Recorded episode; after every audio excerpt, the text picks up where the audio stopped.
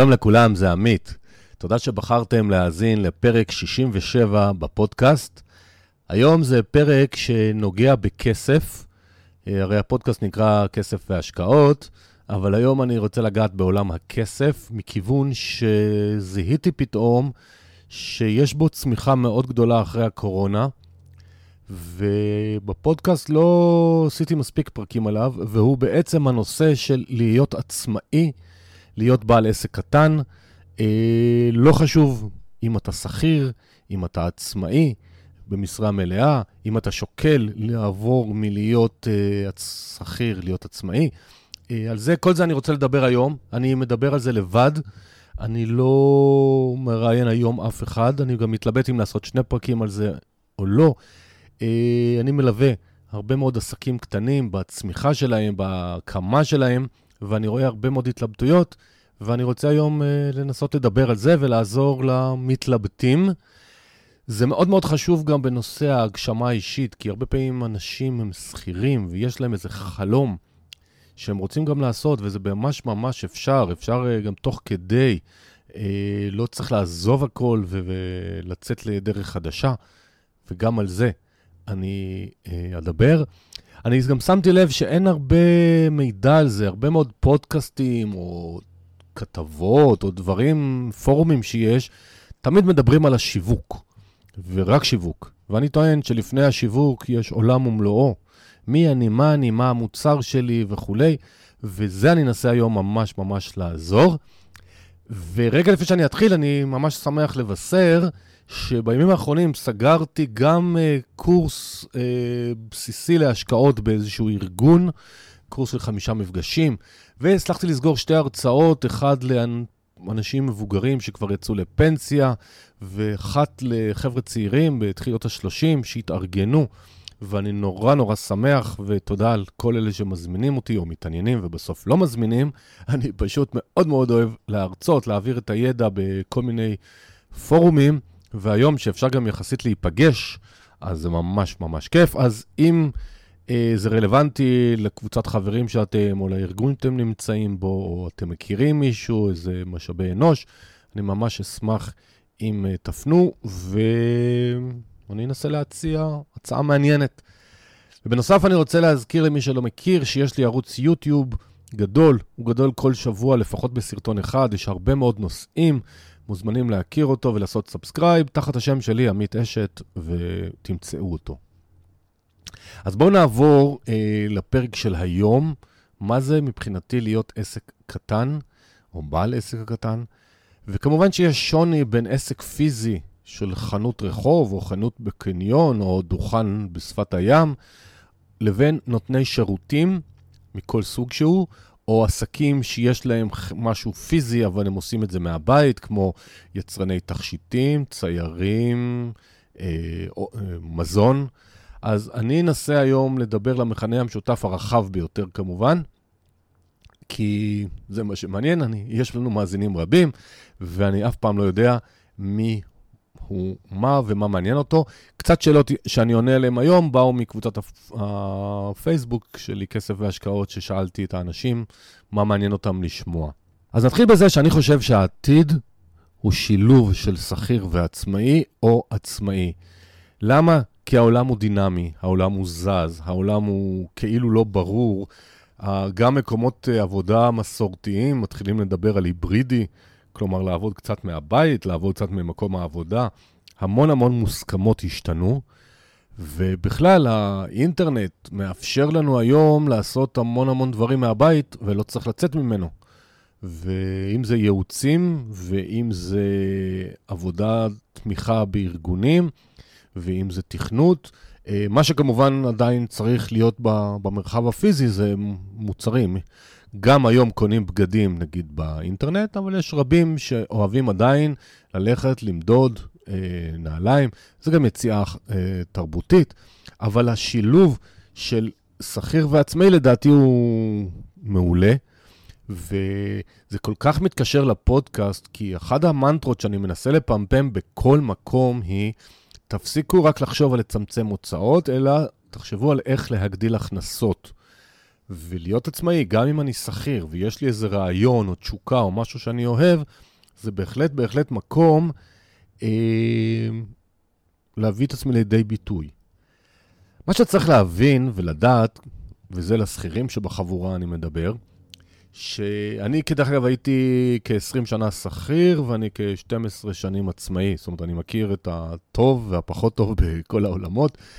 אמ, להיות עצמאי, אז כשאני שכיר, אני מדמיין לפעמים, אין לי בוס על הראש, אני עושה מה שאני רוצה, אני קם מתי שאני רוצה, אני הולך מתי שאני רוצה וכולי. יפה, סיפור נחמד, אבל בחיים האמיתיים, להיות עצמאי אתה צריך להתעסק בהמון דברים. וסליחה לאנשים שאני מדבר בלשון זכר, זה פשוט אה, נוח לי יותר, אבל כמובן הכל נכון לגברים, נשים. אתם צריכים לדעת להכין את מגוון המוצרים שלכם, מה הם, מי הם. אתם צריכים לייצר אותם או למצוא ספקים, לקנות מהם. צריכים לעשות שיווק, צריך לתמחר, צריך לנהל את האיכות, צריך להיות בקשר עם הלקוחות, אה, תמיכת לקוחות, צריך לגבות, הנהלת חשבונות, אדמיניסטרציה. וכולי וכולי. יש לנו המון המון פעילויות, אנחנו צריכים להיות מאוד ורסטיליים ודינמיים, בניגוד לרובנו כשאנחנו שכירים, ולא משנה באיזה רמה, גם ברמות הבכירות ביותר, אז יש צוותים שעושים, או יש מישהו שאחראי, פתאום אנחנו אחראים על הכל. וגם אם אנחנו מפעילים קבלני משנה, ובהוצאה לאור של למשל של אשתי ושלי, אנחנו מפעילים עשרות קבלני משנה, עדיין אנחנו צריכים להבין מה המוצר שלנו, איזה ספק מתאים למה, לעקוב אחריו, לוודא שהאיכות היא טובה, שהלוח זמנים עומד, ואנחנו צריכים להיות אחראים על הכל.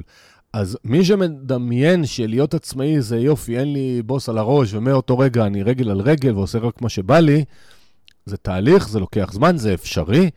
כשמצליחים וגדלים ולוקחים עובדים, אז בהחלט זה אפשרי, אבל זה תהליך, וצריך לזכור את המילה הזאת, תהליך.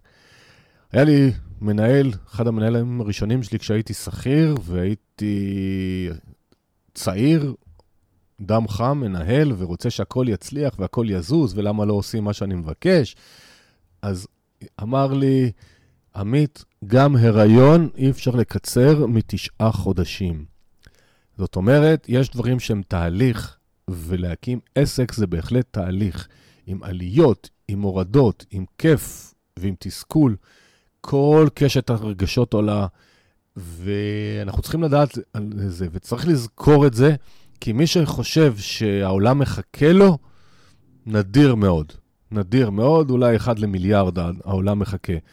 שאר הדברים, אנחנו צריכים לעשות עבודה, אנחנו צריכים לקדם את עצמנו. אה, דוגמה, אני למשל, לפני כמה דקות הזכרתי שוב שיש לי הרצאות שאני מאוד אוהב לעשות, אני מנסה לקדם את זה, למרות שמאזינים לפודקאסט אה, אלפי אנשים בחודש, לא כולם עומדים בתור והם מזמינים uh, אותי להרצאות. אז זו דוגמה אישית שלי.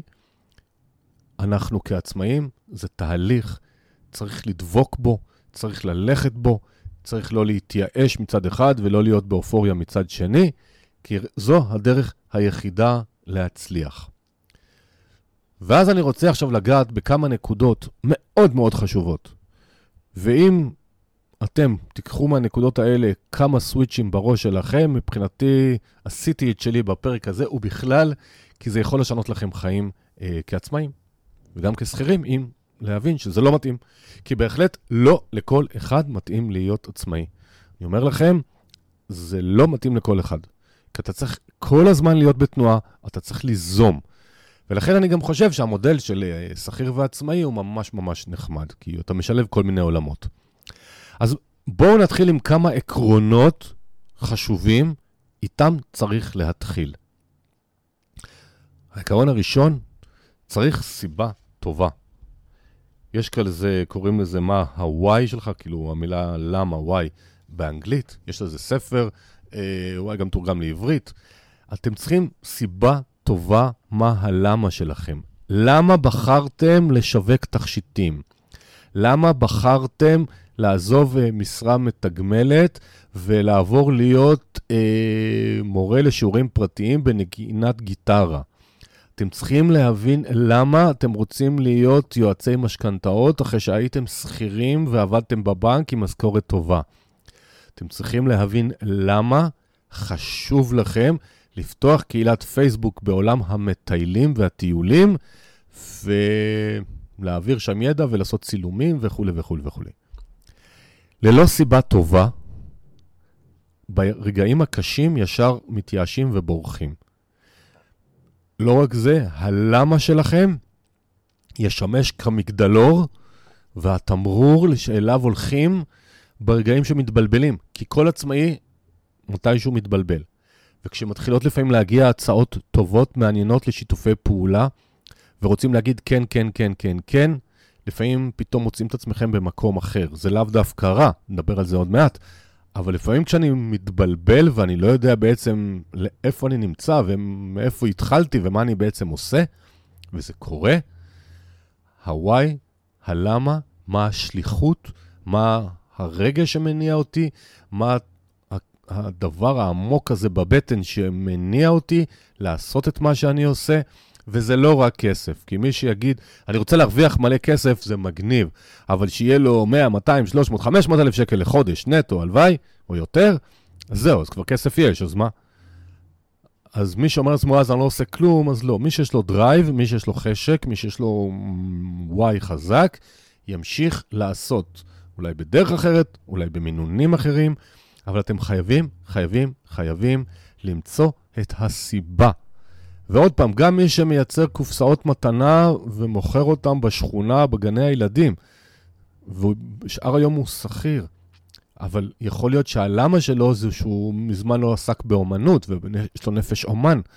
וזה נכון אולי למורה למדיטציה ולמורה ליוגה, שהיא גם עושה ביום-יום, היא בכלל עובדת כמנהלת לשכה בחברת ענק. אז תבינו מה הטוב, למה. הנקודה השנייה שהיא מאוד חשובה, אם אתם יכולים, וזה לא אפשר בכל דבר, לשלב את הניסיון שלכם כעצמאי עם עבודת השכיר למי ששכיר, ולא לשבור בבת אחת את כל הכלים, אני חושב שהרבה פעמים זה עדיף.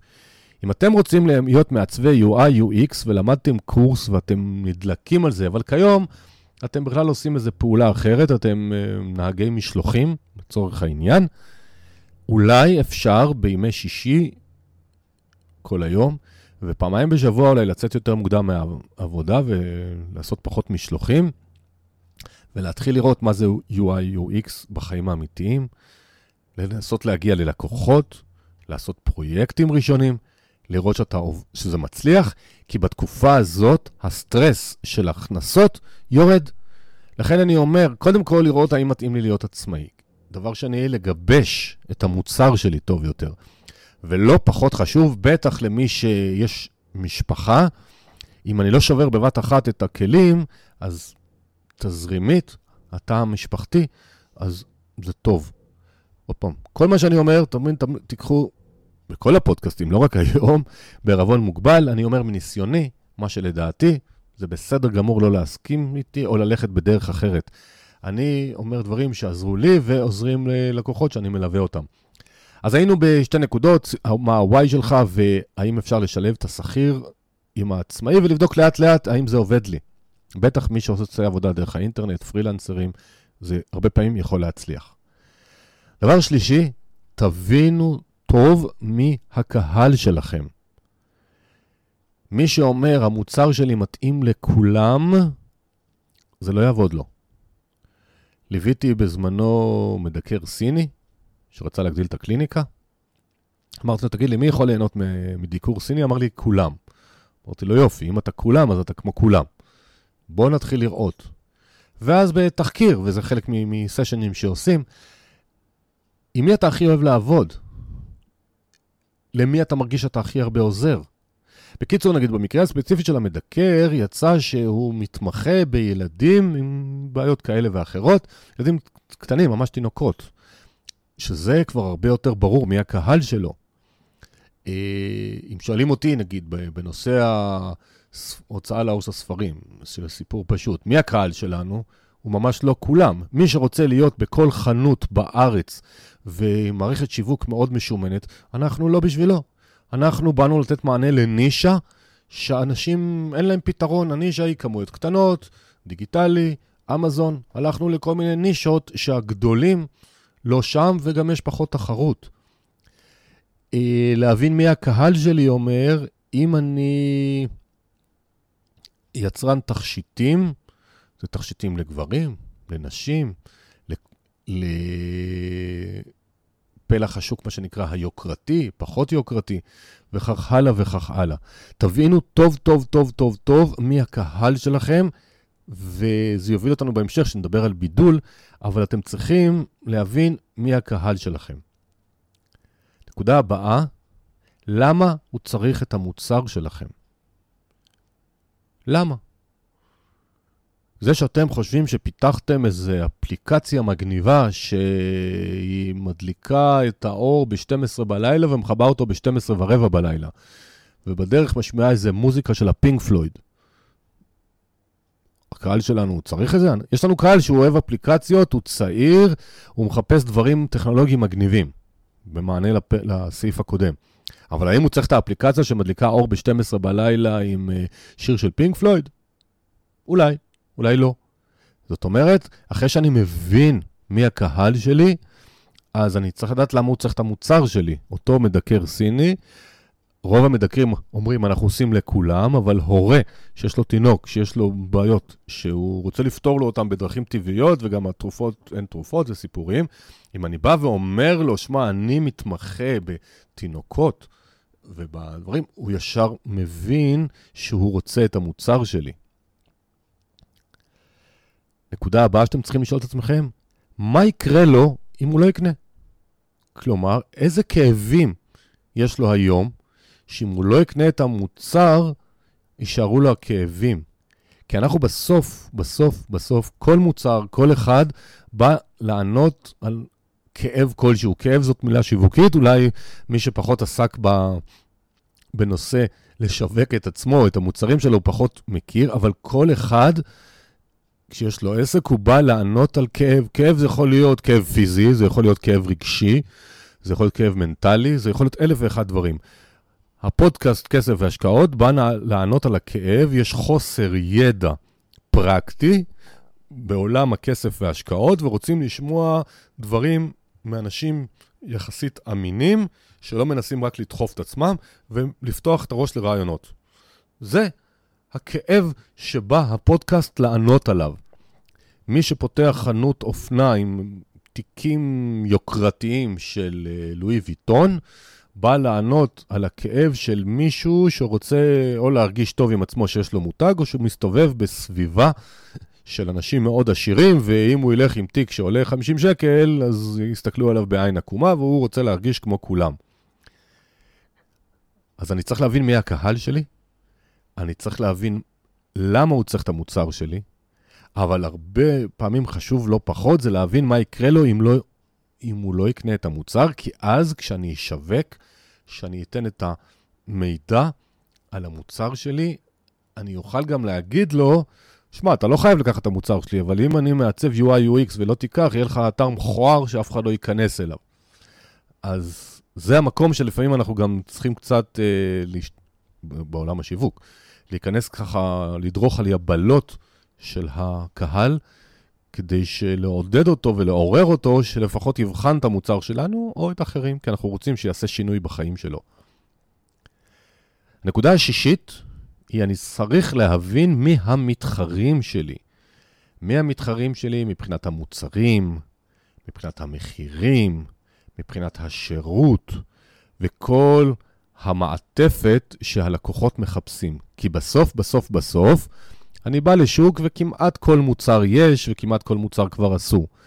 אז לפעמים באים אליי אנשים מיואשים ואומרים, אה, כבר ב... יש, כל מה שאני רוצה לעשות כבר עשו. התשובה שאני נותן להם, נכון, אולי, אבל סמארטפונים, יש לנו 4,000 חברות, וכל שנה או שנתיים סמסונג ואפל ושיאומי ו- וכולי מוצאים עוד דגם חדש ועוד 14 דגמים חדשים. אז מה? אז אין uh, סמארטפונים? יש. הם מחפשים איזשהו גימיק תחרותי כזה או אחר, ואם אחד מוציא מסך מגע, אז כולם עם מסך מגע. אחד הוציא משהו מתקפל, לכולם ינסו לעשות משהו מתקפל. אחד יעשה עם uh, הטענת בטריה מהירה, אחרים יעשו וכולי וכולי וכולי. ולכן, מאוד מאוד חשוב לנו להבין כעצמאים מי המתחרים שלנו. ואני מדבר גם על אותו אחד שאופה עוגות או קישים בבית ומוכר רק בסביבה. עדיין, צריך לראות מה יש לקהל שלנו אה, אפשרויות, איזה אפשרויות יש לו, מה חסר לו, מה המתחרים עושים, בכמה הם מוכרים. אם כולם uh, בסביבה מוכרים פיצה ב-40 שקל ואני אבוא עם פיצה ב-70 שקל, זה טוב, זה רע? או אני אבוא עם פיצה ב-32 שקל, זה טוב, זה רע? אז אנחנו צריכים להבין איזה מוצרים יש למתחרים שלנו, מי הם בכלל. בהוצאה לאור שלנו עשינו מיפוי שלם איזה נישות אנחנו חושבים שאין להם פתרון, אה, נכנסנו אליהם, ולשמחתנו הן היו נכונות לנו. וגם לקהל, כי, כי הקהל מגיע. אז תמיד תבדקו מי המתחרים, איזה מוצרים יש להם, מה המחירים, ושירות. השירות הוא מאוד מאוד חשוב בעסקים קטנים, בטח מי שעובד דרך אינטרנט, בטח מי שמוכר, מה שנקרא, מעבר לים או מעבר לרדיוס הגיאוגרפי. זאת אומרת, מי שמוכר בחו"ל, או שגר בצפון ומוכר לדרום, אז כל נושא השירות הוא מאוד מאוד חשוב. ואחרי שאני מבין מה המתחרים שלי, מי הם, אנחנו צריכים לה, לעשות את הבדיקה שלנו, אז מה היתרון שלי עליהם. כי אם אני בא להיות כמו כולם, שזה גם אסטרטגיה, אבל יותר קשה לחדור, צריך הרבה פעמים כיסים יותר עמוקים, זה לוקח יותר זמן, אה, אז אני צריך להבין מה היתרון שלי. למה שיביאו אליי? שיגיעו אליי. זאת אומרת, אם אני מבין את המוצר שלי, אני מבין את הקהל שלי, אני מבין מה יקרה לו אם הוא לא יקנה. אני יודע גם מה המתחרים שלי עושים, אז אני יכול לבדל את עצמי. כי לעשות משהו כמו כולם, זה ממש קשה. עכשיו, אנחנו רואים למשל בארץ, בשנים האחרונות, נכנסים מה שהיה פעם הכל בדולר, והיום יש המון uh, חנויות סטוק, uh, ג'מבו וסטוק ומקס וכאלה. כל אחד מנסה לבדל את עצמו. תכלס, כשאני נכנס לחנות כזאת, בשבילי אני רואה אה, אותו דבר. אני לא רואה איזה הבדל גדול ביניהם, אבל הם עובדים על יתרון לגודל, יש להם כיסים עמוקים, הם פותחים הרבה מאוד uh, סניפים, ואז uh, גם מיקומים טובים, ואז הם מגיעים לקהל לקוחות שלהם. אבל יש מוצרים, יש שירותים שאתה מבין אה, אפל, למשל, כמו שהזכרתי מקודם, לעומת שיאומי, יש כאלה שמוצאים באפל יתרונות, יש כאלה שאומרים שיאומי יתרון. זה מערכת סגורה למשל, וזה אנדרואיד, מערכת פתוחה. כל אחד שיחליט מה טוב לו, זאת אומרת, אבל יש פה הבדל לזוהן שקל לאבחן אותו מעבר לדברים טכניים וטכנולוגיים שאני אישית פחות מכיר אותם. אז בכל עסק שיש, אם אתם לא נישה, מה שנקרא, בתולה לחלוטין באזור שלכם או בתחום שלכם, ובדרך כלל זה קשה למצוא משהו שאין, תבינו מה היתרון שלכם. נקודה השמינית, שהיא מאוד חשובה בקטע הזה של כשאני מקים את העסק ואני מתחיל לבדוק את עצמי, מה הפחד או הבעיה הכי גדולה של הקהל שלנו? כי זה קצת דומה למה יקרה לו אם הוא לא יקנה, אבל שם יכול להיות סתם תסכול, או אכזבה, או שהוא לא יצליח להתקדם. אבל אם יש לו פחדים או בעיות אמיתיות, אז עוד פעם, שיווקית יותר קל יהיה לנו לגעת ו... ולשכנע אותו שאנחנו יותר טובים מאחרים. והנקודה התשיעית והאחרונה שאני רוצה להזכיר פה, בשביל מה שצריך, בשביל להתחיל אה, את העסק, זה מה התקווה של הלקוח הפוטנציאלי. הכי קל זה לתת דוגמה לאנשים שתזונאים, בא אליהם לקוח ורוצה להוריד 22 קילו בחצי שנה. מאוד מדיד.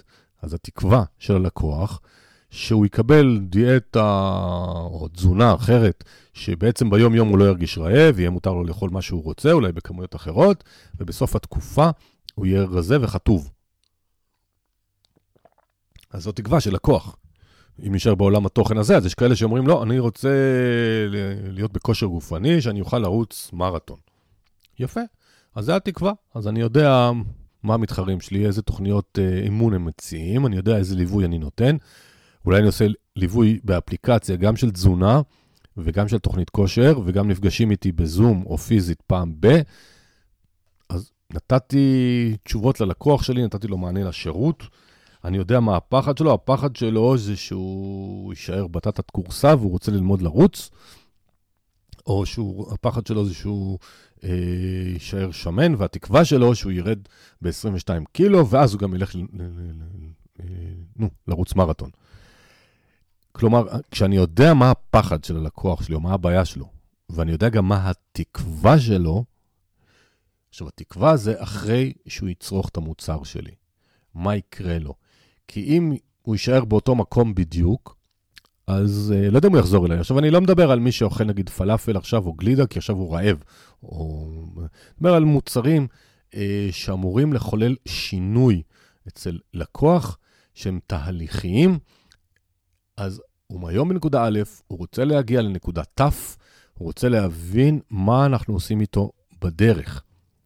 וגם uh, בתחומים אחרים, שזה לא תהליכים, זה כן נגיד מזון, אז עוגות, מי שמייצר עוגות מיוחדות, אז כן, אז אם יש uh, יום הולדת לילד או ילדה ביום הולדת 15 ואני קונה עוגה מעוצבת, אז התקווה שלי שהאורחים יגידו, וואו, איזו עוגה יפה ומושקעת, וזה גם יהיה מאוד טעים. אמ, אני רוצה רגע לסכם את התשע נקודות, שלדעתי, כל אחת מהן בפני עצמה זה עבודה, זה, אני פה סרקתי את זה בכמה דקות, אבל זה התהליכים השלמים שאתם צריכים לעבור עם עצמכם, אה, או עם מישהו חיצוני, כדי לדעת איך אנחנו מתחילים את העסק העצמאי שלי, או איך אני מרחיב אותו. יכול להיות שכבר מאזינים הם עצמאיים והם מרגישים שלא מספיק צומחים כמו שהם היו רוצים, אז תעברו סעיף-סעיף, שבו בשקט עם עצמכם, תרשמו לכם את הנקודות ותענו עליהם תוך כמה ימים, תעשו לעצמכם תוכנית uh, ותשובות. אז הנקודות הן, סיבה טובה, מה ה-why שלנו? למה אנחנו בכלל עושים? מה, מה השליחות שאנחנו מרגישים שיש לנו, ומה הדחף ומה התשוקה שלנו בעניין הזה? כי לעשות משהו בלי תשוקה, בלי דחף, בלי חשק, זה לא מחזיק מעמד לאורך זמן כעצמאי. דבר שני שאמרתי, אם אתם יכולים, מי ששכיר, לשלב את התחלת הפעילות עצמאי במקביל, יותר טוב, ככה תלמדו להכיר את העולם הזה, איך זה עובד, ותזרימית, לא תהיו בלחץ. חלק השלישי, תבינו היטב מי הקהל שלכם. ארבע, למה הוא בכלל צריך את המוצר שלנו? מה, מה, מה יש לנו שאין לאחרים, שבזכותו הוא ירצה לרכוש מאיתנו? נקודה חמישית, מה יקרה לו אם הוא לא יקנה? כלומר, הוא יישאר באיפה שהוא נמצא או ילך אחורה? אז מה יקרה לו? רגשית, נפשית, תחושתית, בריאותית, כספית. שש, מי המתחרים? ותכירו את המתחרים שלכם. אל תזלזלו באף אחד מבחינת המוצרים והמחירים והשירות. אל תגידו לעצמכם, אה, זה לא שווה כלום, זה לא יודע, זה, זה, זה אפס, זה מכוער, זה לא... ואני רואה אנשים לפעמים שמזלזלים במתחרים. אל תזלזלו, תסתכלו לכל אחד בכובד ראש. יכול להיות שאפילו נקודה קטנה שהם עושים, שלא חשבתם עליה, ממנה יבוא לכם עוד רעיון. שבע, מה היתרון שלכם על המתחרים? שמונה, מה הפחד או הבעיה הכי גדולה של הקהל שלנו? שאנחנו יכולים לעזור להם, אבל אנחנו חייבים להבין מה הפחד שלהם או מהבעיה. והתשיב והאחרונה, מה התקווה של הלקוח הפוטנציאלי, כלומר, מה יקרה לו לחיוב אחרי שהוא יקנה את המוצר שלנו. ואם תענו לעצמכם על תשע הנקודות האלה, ותעשו, תסתכלו בראי ותיתנו לעצמכם זמן לזה, אבל אל תיתנו לעצמכם הנחות. תתייחסו לזה בכובד ראש ו- ולעומק, אתם כבר נמצאים by far הרבה, הרבה יותר מתקדמים מהרבה מאוד עסקים שפשוט באים, מקימים ורצים בלי, בלי שום הבנה מה הם עושים ולמה הם עושים.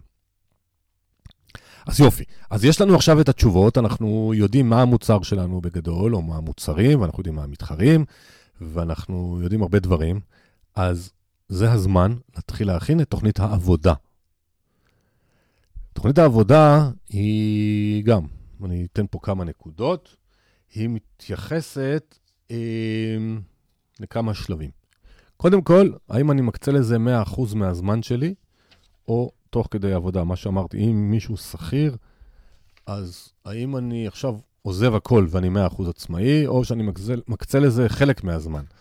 זה מאוד מאוד חשוב, אה, גם הסעיף הבא לדבר על כסף, אבל גם אה, מבחינת הקצב שאני יכול להתקדם, הקצב שאני יכול אה, להגיע ללקוחות חדשים וליעדים.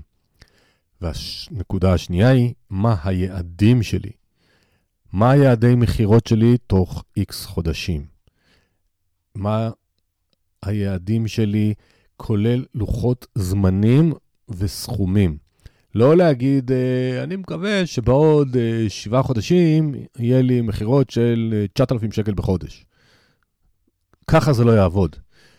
אפשר להגיד, בחודש הראשון אני רוצה מכירות של 700 שקל, בחודש השני 1,900 שקל, בחודש השלישי 2,998, בחודש הרביעי אני לא רואה שאני, איך אני הולך לגדול, בחודש החמישי והשישי והשביעי, איך אני גדל. זה מתחיל להיות תוכנית עבודה. כי אנחנו צריכים לראות מה אנחנו עושים, ותכף נדבר על זה, אבל חייבים בתוכנית העבודה לחלק ללוחות זמנים ולהיות מאוד מאוד מאוד ברור עם עצמכם מספרים. זה עכשיו לא תיאוריות. החלק הראשון זה היה סיפורים. מה המוצר שלי, ומה המתחרים שלי, ומי אני, ומה אני, ומה אני רוצה, ומה אני לא רוצה, ומה הלקוח, ומי לקוח. עכשיו זה הזמן למספרים. נקודה שלישית שאתם חייבים לעשות, זה להכין את סט המוצרים או השירותים שאותם אתם מציעים. ופה אני רואה המון המון המון המון המון עסקים נופלים על ראייה צרה מדי. אל תסתכלו צר, תעשו רשימת מכולת גדולה ככל האפשר, איזה מוצרים אתם יכולים למכור. אחרי זה אולי לא תרצו להיכנס לכולם, אולי תחליטו שבשנה הראשונה רק חלק ובשנה השנייה תרחיבו. אבל אם למשל מישהו הוא אה, מלמד משהו אחד על אחד, יכול להיות שהוא גם יכול לעשות מזה הרצאות, יכול להיות שהוא יכול להקים ערוץ יוטיוב או קהילה, ששם הוא יעשה גם מוניטיזציה. יכול להיות שהוא יכול לעשות אה, הדרכות למדריכים ולמכור זכיינות, ויכול להיות אלף ואחד דברים. זאת אומרת, סט מוצרים, זה, עוד פעם, אם אני אקח נגיד את עולם התוכן שלי, אז יש לי ייעוצים אחד על אחד בפיננסים, יש לי קורסים דיגיטליים, יש לי הרצאות, יש לי אה, שיווק שותפים, יש לי ספרים וכל מיני יפי, אה, מוצרים כאלה אה, אה, פסיביים, אה, הערוץ יוטיוב שלי שמייצר איזושהי מוניטיזציה, לא שאפשר לצאת איתם לפנסיה, אבל מה אכפת לי אם אני כבר עושה את זה בכל מקרה, אז יאללה, שיהיה עוד איזשהו אה, ערוץ הכנסה. אז סט המוצרים והשירותים שאותם אני אציע, זה מאוד מאוד חשוב. והרבה פעמים אני רואה אנשים נשארים רק על uh, סוג אחד. אז אם אתם למשל uh, תכשיטן, מוכרים תכשיטים, אז אני יכול להחליט שאני עושה uh, גם תכשיטים לאירועים, וגם תכשיטים לימי נישואין, וגם תכשיטים אולי לילדים, או תכשיטי חוף. הכל אפשרי. זאת אומרת, אין תחום, כנראה, כמעט, כנראה, שאני לא יכול לעשות בו עוד מוצרים. ואם אתם מסתכלים היום בחנויות סטימצקי, אז אתם לא רואים כמעט ספרים. כי סטימצקי הבינה שהיום אנשים פחות קוראים, אז הם הכניסו בהתחלה תוכנות מחשב, ואחרי זה משחקים, ו- ואחרי זה אני לא יודע מה, מה יש שם עוד. ואם אתם רואים היום שיש המון קניות דרך האינטרנט, אז פתאום המון חנויות, פתאום גם אה, אפשר לקבל אצלם את החבילות. הם פתאום חנות שמוכרת, לא יודע מה, מכולת, היא פתאום עכשיו גם סניף חלוקת uh, חבילות מאי-ביי, מאלי אקספרס, או אני לא יודע מאיפה אנשים קונים. היא הגדילה את השירותים שלה. זאת אומרת, אם אתם עצמאים, ולא משנה אם אתם הולכים להיות uh, במשהו פיזי או משהו, שירות דיגיטלי כזה או אחר, תכינו לכם סט מוצרים. אחרי, שירותים זה גם מוצר, כדרך אגב. אחרי זה תחליטו מה, מה, מה אתם מקדמים. מה אתם יותר אוהבים. זה כבר סט של שאלות שצריך לשאול, שאני לא נספיק לדבר על זה בפודקאסט הזה לפחות, אולי באחרים, אבל זה תנאי חשוב מאוד ליציבות העתידית של העסק. כמו שאמרתי, עסק חדש, או גם, גם קיים, אבל זה, עסקים קטנים זה תהליך. עכשיו, לאורך התהליך אנחנו צריכים להיות מאוד גמישים. אולי השוק שינה את טעמו, אולי פתאום באה הקורונה וכולם הפכו להיות דיגיטליים פתאום. אנחנו צריכים להיות ערניים. אז כשיש לי סט של מוצרים, אני יכול פעם לעשות את זה, פעם לעשות את זה, לקדם את זה, לקדם את ההוא. יש לי יותר סיכוי שרידות, הצלחה, צמיחה לאורך השנים. בשלב הבא אתם חייבים תמחיר מאוד מאוד מדויק, מה שנקרא מחירון. הכי כדאי זה לעשות מין טמפלטים. זאת אומרת, אם אתם uh, מעצבים, אז שיהיה לכם מחירון לכרטיסי ביקור, שיהיה לכם מחירון לפולדרים, שיהיה לכם מחירון ל... לבניית אתר, שיהיה... כל מיני דברים כאלה. אם אתם כותבי תוכן, אז, או מתרגמים, שיהיה לכם מחירון לפי סוג הפרויקט, אם זה חומר לימודי, אם זה ספר, אם זה עבודה סמינריונית. אה, המון המון בעיקר שירותים, כל פעם שמבקשים מהם מחיר, הם צריכים לבזבז את הזמן על uh, לחשוב, להכין הצעת מחיר. טמפלטים מאוד עוזר. המספר, איזה מספר לקבוע לשירות מוצר שלכם, זה כבר עבודה שצריך לעשות, לראות מה המתחרים, עוד פעם, אני חוזר למתחרים, מה מקובל בשוק, כי אם uh, ספר מסוים, ז'אנר מסוים באמזון, נהוג למכור ב-3 דולר 99, ואני אבוא עם 9.99, אז הסבירות שדווקא אותי יקנו, היא כנראה לא תהיה מאוד גבוהה, בייחוד אם אני לא מוכר. אז תמיד חשוב לדעת מה המתחרים עושים, להבין את הסביבה העסקית שאני נמצא בה, אה, ולקבוע מחירים טובים, נכונים, כשאין דבר כזה נכון, זו אמנות בפני עצמה. טיפ גדול, גדול, גדול, גדול, שאני יכול לתת לכל מאזין, בין אם יש לו עסק או אין לו עסק ורוצה שיהיה לו עסק, לעולם, לעולם, לעולם, אל תתחילו להתחרות על מחיר. תמיד יהיה מישהו שיציע זול יותר. כלומר, אם היום בשוק שלכם מוכרים ב-100, אל תבואו ותגידו, אני אמכור ב-85, כולם יבואו אליי, ואז אני אעלה את המחיר. א', מי שיקנה ב-85, לא תצליחו להעלות לו את המחיר. דבר שני, לפעמים הדימוי כלפי חוץ הוא של משהו זול. לפעמים הדימוי הפנימי שלכם נדפק, כי אתם אומרים, אני שווה לי יותר, למה אני מקבל כל כך מעט כסף? אני אעלה, ואז קשה להעלות מחירים, גם פסיכולוגית וגם בשוק, איך שנתפסים. תעשו לעצמכם טובה, אל תנסו להתחרות במחיר. אם אתם יודעים לספק את המוצר הזה והרווחיות שלכם גבוהה במחיר יותר נמוך, מעולה. אבל אם לא, זה רק מה שנקרא לחדירה מאוד מאוד מסוכן.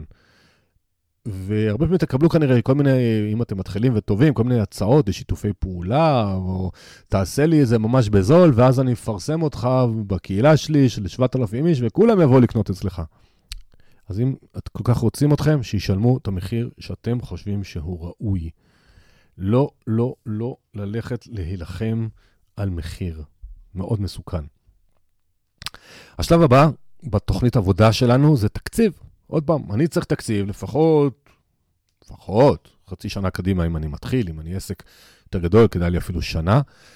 ואז זה מתגלגל, או כל חודש, או כל חודשיים, או כל רבעון לעדכן, אבל אני חייב איזושהי תוכנית מפה גדולה כזאת. עכשיו, מה התקציב כולל? התקציב כולל קודם כל הוצאות חד פעמיות.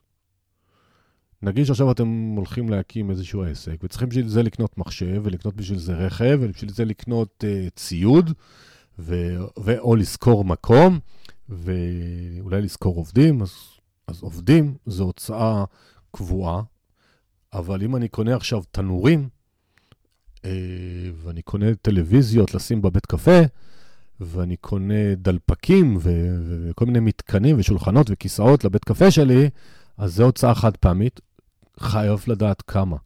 תעשו לעצמכם תקציב. קודם כל, מה ההוצאות החד, תפרידו את החד פעמי, תכניסו אחרי זה את ההוצאות השוטפות, ואז כמובן על זה גם את תחזית ההכנסות לפי מוצר או לפי העסק, כי אנחנו חייבים לדעת מתי הוא מתאזן. אנחנו חייבים לדעת מתי אנחנו מתחילים להרוויח. אנחנו חייבים לדעת מה שיא השלילי, כלומר שיא המינוס שאנחנו נהיה בו באיזשהו שלב, כי אני חייב להכין לזה כסף. כי אם אני אומר, אני עכשיו מקים עסק, הוצאות חד פעמיות שלי זה 150 אלף שקל, הוצאות קבועות שלי זה 30 אלף שקל, ואני צופה שההכנסות ראשונות יגיעו בעוד חמישה חודשים. אז אני אפילו לא זוכר את המספרים שאמרתי, אבל אם אני זוכר, אז זה סדר גודל שאני אהיה במצב הכי קשה, אני אהיה במינוס 350 אלף שקל, והחודשים הראשונים עדיין לא יאזנו את ההוצאות. כלומר, אני חייב 400-500 אלף שקל תקציב מראש, אה, וזה לא משנה אם זה הון עצמי או הלוואה, לא, זה כרגע ממש לא חשוב, אבל אני חייב לעשות תקציב, אני חייב לדעת איפה אני הולך להיות. זה עסק, עסק זה בסוף מספרים, חוץ מהוואי והלמה וההתלהבות והכיף שלנו והחוויה, בסוף בסוף זה מספרים. ואני רואה יותר מדי אנשים שפתאום בעוגמת נפש הפסידו כספים גדולים, סוגרים את העסק ומתחילים אפס, כי הם פשוט לא עשו תקציב, הם לא הבינו שזה לא שבין לילה כולם רודפים אחריהם, והם הלכו להרפתקאות של הוצאות מאוד גדולות בהתחלה, והפסידו. אז תעשו לעצמכם תקציב, לא לשכוח את החד פעמי, לא לשכוח את ההוצאות השוטפות, רואה חשבון זו הוצאה שוטפת, וחשמל, ואינטרנט, ועוד פעם, כל אחד לפי העסק שלו, ותחזית ההכנסות. נקודה אחרונה שאני רוצה לציין פה בתוכנית העבודה, שהיא גם מאוד מאוד חשובה. כמובן שכל דבר שאני אומר, אפשר לעשות עליו פרק שלם של שעתיים, וכל סעיף כזה יש לו גם 400 תת-סעיפים, אבל אנחנו בפרק של פודקאסט, אז אני נותן לכם את הנקודות שעליהן לפחות uh, תחשבו ותמצאו את הדרך להעמיק. הנקודה האחרונה בקטע הזה של תוכנית העבודה, זה איך אני מתכוון להגיע ללקוחות. אז כבר עשינו תוכנית עבודה, והיעד מכירות שלנו הוא 9,000 שקל תוך חצי שנה uh, כל חודש, ואז לגדול ב-20% כל חודש, ואנחנו יודעים מה ההוצאות שלנו, ואנחנו יודעים איזה מוצרים יש לנו, ויש לנו מחירון, ואנחנו מכירים את המתחרים, ואנחנו יודעים מה היתרון שלנו עליהם, ואנחנו יודעים מה הקהל שלנו רוצה, כי אנחנו מבינים את התקווה שלו ואנחנו מבינים את הפחד שלו. עכשיו, חברים וחברות צריכים לצאת לעולם, צריכים להגיע ללקוחות. גם פה, טיפ מניסיון של לקוחות שראיתי ועזרתי להם לעשות סוויץ' בראש, אל תלכו רק למה שבמרכאות קל, פרסום ממומן. הכי קל במרכאות זה ללכת לפייסבוק, גוגל, לשפוך כסף, ויאללה, העולם יגיע אליי. למה אני אומר זה הפתרון הכי קל? כי אני לא צריך עכשיו לצאת אה, ולשפשף את הסוליות נעליים ו- ולדבר עם אנשים ולהקים קהילה ולעשות אה, מוצרים וללכת להרצות וללכת לנטוורקינג. אני שם כסף, נגיד שיש לי כסף, ויאללה. אבל זה לא עובד. זה נדיר מאוד שזה מספיק. בדרך כלל צריך דברים תומכים, ותעשו גם עבודת רגליים, תעשו נטוורקינג, תיזכרו במי שאתם מכירים. אם זה מוצר פיזי אזורי, דברו עם הגני ילדים, בתי ספר, אמהות בגן משחקים, בסופר, במכולת, אצל הספר. אם זה משהו אינטרנטי, תצטרפו לקבוצות פייסבוק, תתחילו לדבר שם, לא למכור, שיכירו אתכם כאוטוריטה. תקימו אולי רשימת תפוצה שלכם, אולי, אה, נו, קבוצת פייסבוק, ערוץ יוטיוב, כל אחד שימצא את הערוצים שלו, אין פה איזה משהו שהוא נכון גנרי לכולם, ותיזהרו מכל המנטרות שמנסים להגיד, זה מה שצריך לעשות. אין. כל אחד צריך לעשות מה שמתאים לו, גם מבחינת האופי, גם מבחינת העסק, גם מבחינת תקציב, גם מבחינת זמן. אבל השאלה, איך אני אגיע ללקוחות, אי אפשר לברוח ממנה. וזאת שאלה קריטית, כי בסוף, אם לא יהיו לקוחות, אז כל מה שדיברתי עד עכשיו לא רלוונטי ולא מעניין. אז אני שוב רוצה לחזור על השש נקודות שחשובות לדעתי בתוכנית העבודה, ועוד פעם, יש נקודות נוספות, אבל זה המקרו של המקרו. אחד, החלטה אישית, האם אני עובד בזה עכשיו, עוזב הכל וזה 100% מהזמן שלי, או שאני מקצה לזה רק חלקי משרה. להחליט בתוכנית העבודה, בתקציב, מה היעדי מכירות שלי, לפרק את זה ללוחות זמנים ולתקציב, כמה הוצאות יש לי חד פעמיות, מה ההוצאות השוטפות, מה תחזית ההכנסות לכל מוצר, ולעשות רשימת סט המוצרים והשירותים שאני אציע אותם, ולתמחר כל אחד מהם. יכול להיות שאתם תגלו במהלך התמחיר שחלק מהמוצרים אתם נורא אוהבים, אבל בסוף הם משאירים שולי רווח מאוד מאוד קטנים. בעתיד, בעתיד, בעתיד, כשתהיו בעלי עסקים גדולים יותר ומצליחים יותר, אז אני אגיד, אגיד לכם מה פסגת החלומות של כל עסק מתחיל. פסגת החלומות זה לפטר לקוח. זה לראות פתאום שיש איזה לקוח שהוא מבלבל את המוח, לא משלם הרבה, ואותו אתם מחזירים לו את הכסף, אומרים לו תודה רבה, או שבא מישהו כמותו, ואתם אומרים, לא, אני עמוס, אני לא רוצה, לא מדבר על דברים שלפי החוק אתה חייב למכור, חנות פיזית, מדבר על יותר מוצרי שירותים, או שאתה דופק איזה מחיר שגם אם הוא יסכים, אה, יהיה כדאי לכם. אז זה פסגת החלומות. וכשמישהו אומר לי שהוא פיטר לקוח, אני אומר, יש, הוא עשה צמיחת mindset מטורפת. כי בהתחלה אתה רודף אחרי כל לקוח, כי אתה רוצה להצליח, אבל יש לקוחות שהם פשוט צרה צרורה. ואתם לא רוצים אותם בעסק. אתם רוצים להתמקד באווירה טובה, בנעימות, בהצלחה, ולא בכאלה שמחפשים לריב. אז אנחנו צריכים תוכנית עבודה, ואנחנו צריכים לדעת תוך כמה זמן אנחנו נתחיל להרוויח. אנחנו צריכים לדעת, בתוכ... לפי תוכנית העבודה, מה השיא שלילי של תזרים מזומנים שיהיה לי, ואז אני צריך מראש לראות מאיפה התקציב הזה, אני מכין אותו, אני שם אותו בצד, אני לוקח הלוואה, אני... עוד פעם, כל דרך היא טובה. ואז, הכי חשוב, איך אני מגיע ללקוחות, איזה דרכי שיווק, פרסום, איזה ערוצים, באיזה דרכים, באיזה שיטות, ועם מי אני יכול להיעזר, שחברים, משפחה, קולגות, אה, שיעזרו לי.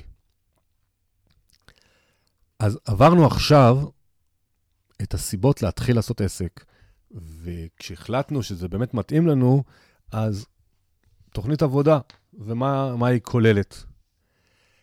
מה שאני רוצה לעבור עכשיו זה כל מיני שאלות שאו מעסיקות בעלי עסקים קטנים, או שהתבקשתי לענות עליהן. אה, לא נראה לי שאני אספיק לעשות את הכל, אז כבר אני מרגיש שאני אעשה עוד פרק שלי, סולו, על הנושא הזה של אה, עסקים קטנים, כי, כי זה... בד...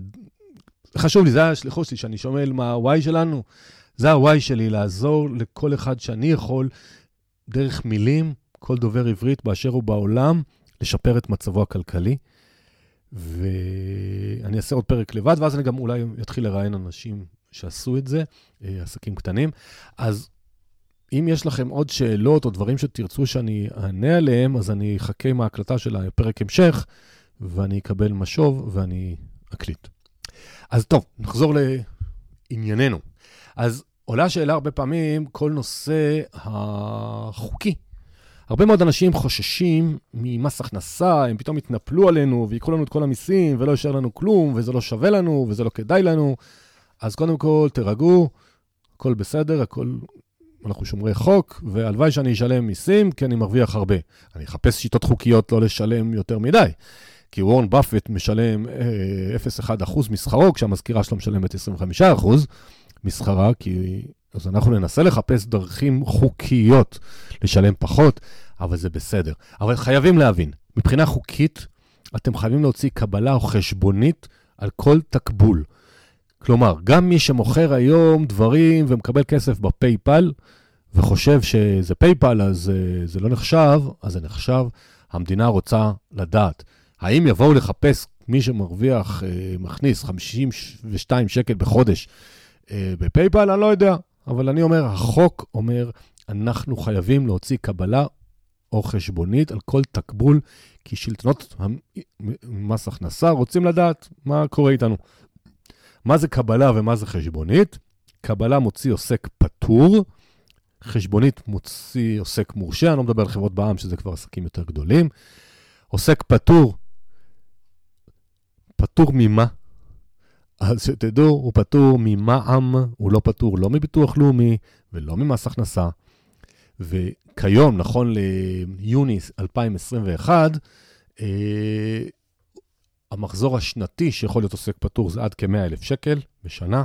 יש מקצועות שאי אפשר, חייב להיות עוסק מורשה, וזה כולל מע"מ. בפרק 3 בפודקאסט ראיינתי את רואה חשבון גיל עוז, חבר וקולגה, ודיברנו הרבה מאוד על כל ההיבטים הטכניים של uh, רשויות המס.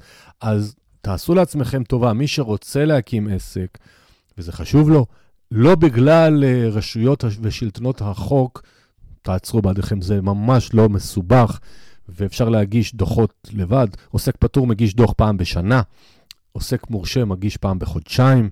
אה, אפשר לעשות לבד, אפשר להיעזר ברואי חשבון או גורמים מקצועיים כאלה ואחרים. לא כזה מסובך, אה, ואם זה מה שיעצור אתכם אה, מלהגשים חלום, אז כנראה שהחלום הוא לא מספיק חלום. מה שעוד חשוב להבין, בזמן שאתם יוצאים החוצה, כלומר, הקמתם עסק, ולא משנה איזה סוג, ואתם עכשיו בחוץ.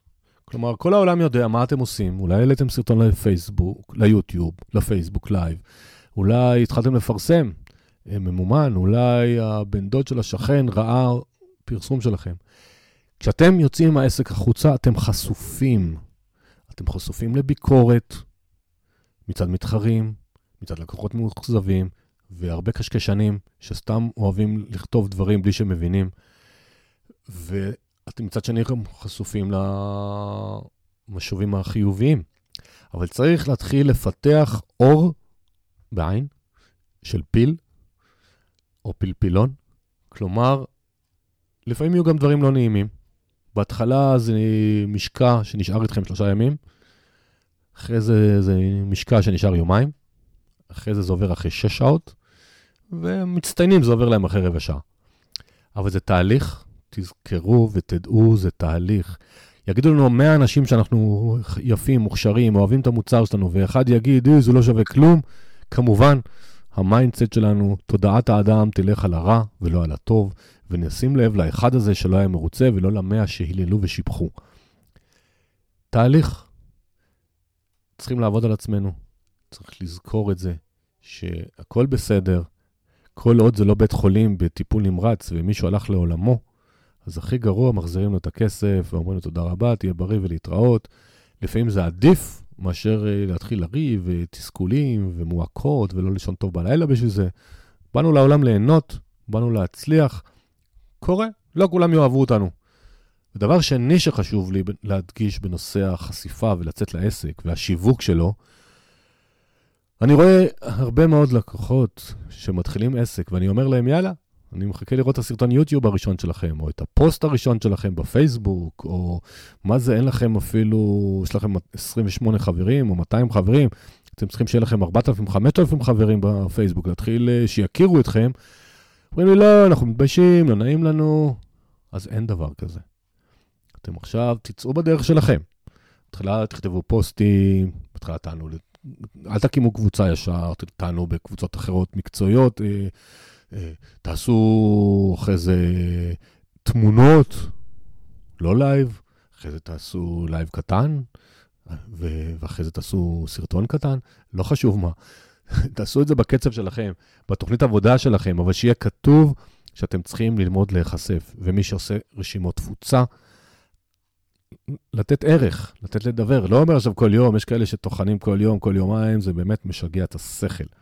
אבל ללמוד את העולם התוכן הזה, ואחת התקופה שמתאימה למוצר שלכם, כי גם כל מוצר אה, אה, זה אחרת, וגם יש תקופות השקה, וזה עולם שלם, השיווק הדיגיטלי, אבל תתחילו לשלוח מסרים. אני יכול להגיד לכם, כשאני התחלתי ב-2013 לדעתי, 12, 13, לעשות רשימות תפוצה, היה לי תקופות ארוכות שלא הייתי כמעט שולח אה, מידע. למה?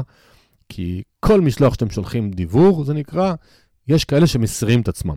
עכשיו הייתי לוקח את זה אישית, מה, אני מתכוון לטוב, ושלושה אנשים בחרו להסיר את עצמם, אז מה, אז אני מציק להם, מה, אני לא בסדר? קח לי תהליך ארוך עם עצמי, להבין שבעצם טוב שהם הורידו את עצמם, כי אני רוצה שיהיו אנשים שרוצים לשמוע את דבריי.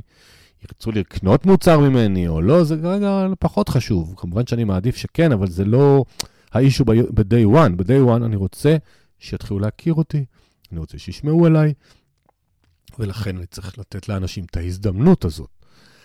אז לא לפחד מתגובות שליליות. לא לפחד אם יש לכם רשימת תפוצה, שאנשים יסירו את עצמם. זה חלק מהתהליך. לפעמים, אם רואים שיש איזה פוסט אחד שהסירו עצמם הרבה אנשים, צריך להבין מה קרה שם, מה לא היה מדויק. אבל בגדול, בגדול, בגדול, אה, אתם צריכים להתחיל לצאת החוצה. אתם חשופים, אתם רוצים להיות חשופים, אתם רוצים שישמעו אתכם.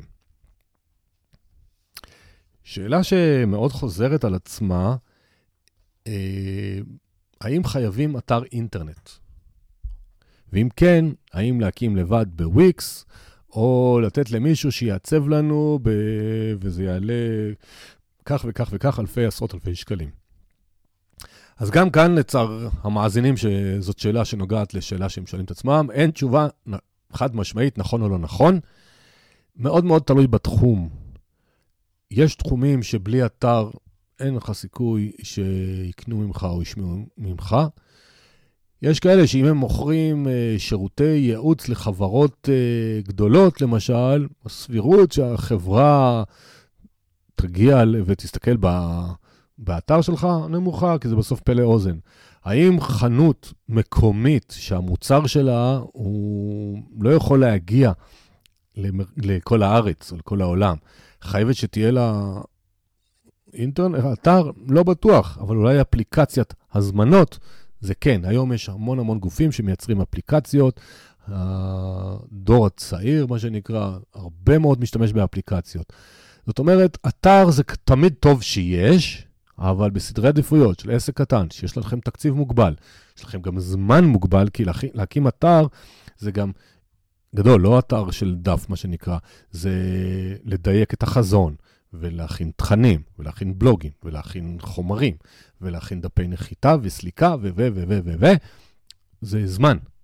אז יש עסקים שחייבים את זה ביום הראשון, יש כאלה שלא בוער כלום, אז תסתכלו גם מה הקולגות שלכם ומה המתחרים עושים, ובכל אה, תחום תוכלו לראות מה, מה נכון לכם.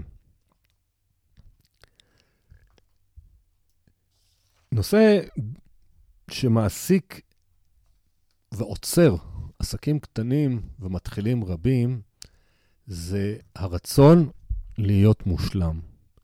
הרצון להיות פרפקציוניסט. אנחנו אנשים טובים, אנחנו רוצים לעזור לאנשים, ואז אני חייב שהכל יצא טוב ומושלם. ואין דבר כזה. אין לכם זמן, אתם עסק קטן, אולי עם אחד, שניים, שלושה עובדים, אולי חצי משרה. אתם לא יכולים להיות מושלמים. אז אולי העיצוב של התמונה בתוך הפוסט הוא לא מושלם. אז מה? תעשו הגהה טובה, תראו שהטקסט נכון, תראו שהמסר נכון, צאו לדרך, אם זה בלוגריסטים. אם זה הצעת המחיר שאתם עובדים עליה כבר שלושה ימים, ובודקים שלא שכחתם שום אות, שום תו, יאללה, צאו לדרך. אם יש תקלה, באסה, אבל תתקנו את זה לפעם הבאה. זאת אומרת, אתם כעצמאים חייבים, חייבים, חייבים לשחרר, להתקדם קדימה, ולא להיעצר ולרצות להיות, להיות תמיד, תמיד אה, מושלמים. זה לא יעבוד, אי אפשר. אז מספיק ש-80-90 אחוז יהיה טוב, כל השאר או שהוא לא חשוב, או שהוא כבר מסתדר מלבד.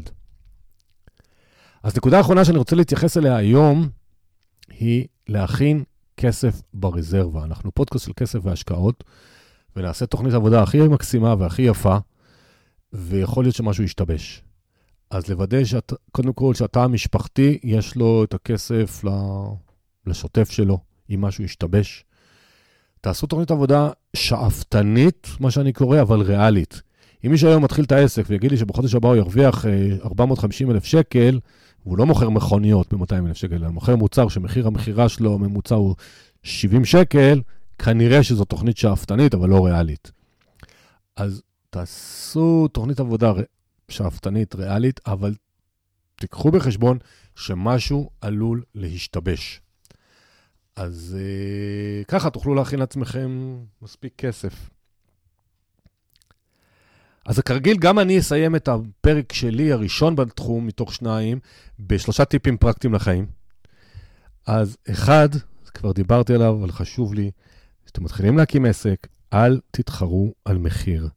תמיד, תמיד, תמיד, אבל תמיד יהיה מישהו שיציע עוד פחות, ואתם לא רוצים להיות במשחק הזה שאתם כל הזמן מורידים מחירים, כי בסוף לא תצליחו לעלות, ובסוף לא תרוויחו כסף ותתייאשו. דבר שני, מאוד חשוב לדעתי, אני מנסה להקפיד עליו שנים רבות, לא תמיד מצליח, אבל גם כשהייתי שכיר, כל יום תעשו לפחות דבר אחד לטובת העסק, שיתקדם אותו קדימה. לא מדבר על דברים שוטפים. משהו אחד קדימה. להקשיב לפודקאסט, לכתוב תוכנית עבודה, לדבר עם קולגה, ללכת לבנק, לדבר עם רואה חשבון, לתת הצעת מחיר אה, לשפצר משהו במוצרים שלכם, כל אחד, מה שהוא יכול לעשות. אבל אם כל יום נעשה דבר אחד לטובת קידום העסק, ואנחנו לא עובדים לצורך העניין שישי-שבת, אז 22 דברים בחודש שנעשה. אחרי חצי שנה עשינו 132 פעולות לקידום העסק. לא יכול להיות שלפחות 10% מהם לא יתפסו, כלומר לפחות 13 פעולות לקידום העסק הצליחו לנו, ככה נתקדם. וככה כעצמאים, שלפעמים הולכים לישון בלילה ואומרים, אוף, נגמר עוד יום, לא הספקתי כלום, הספקתם, עשיתם, כי לפחות פעולה אחת לעתיד העסק עשיתם היום.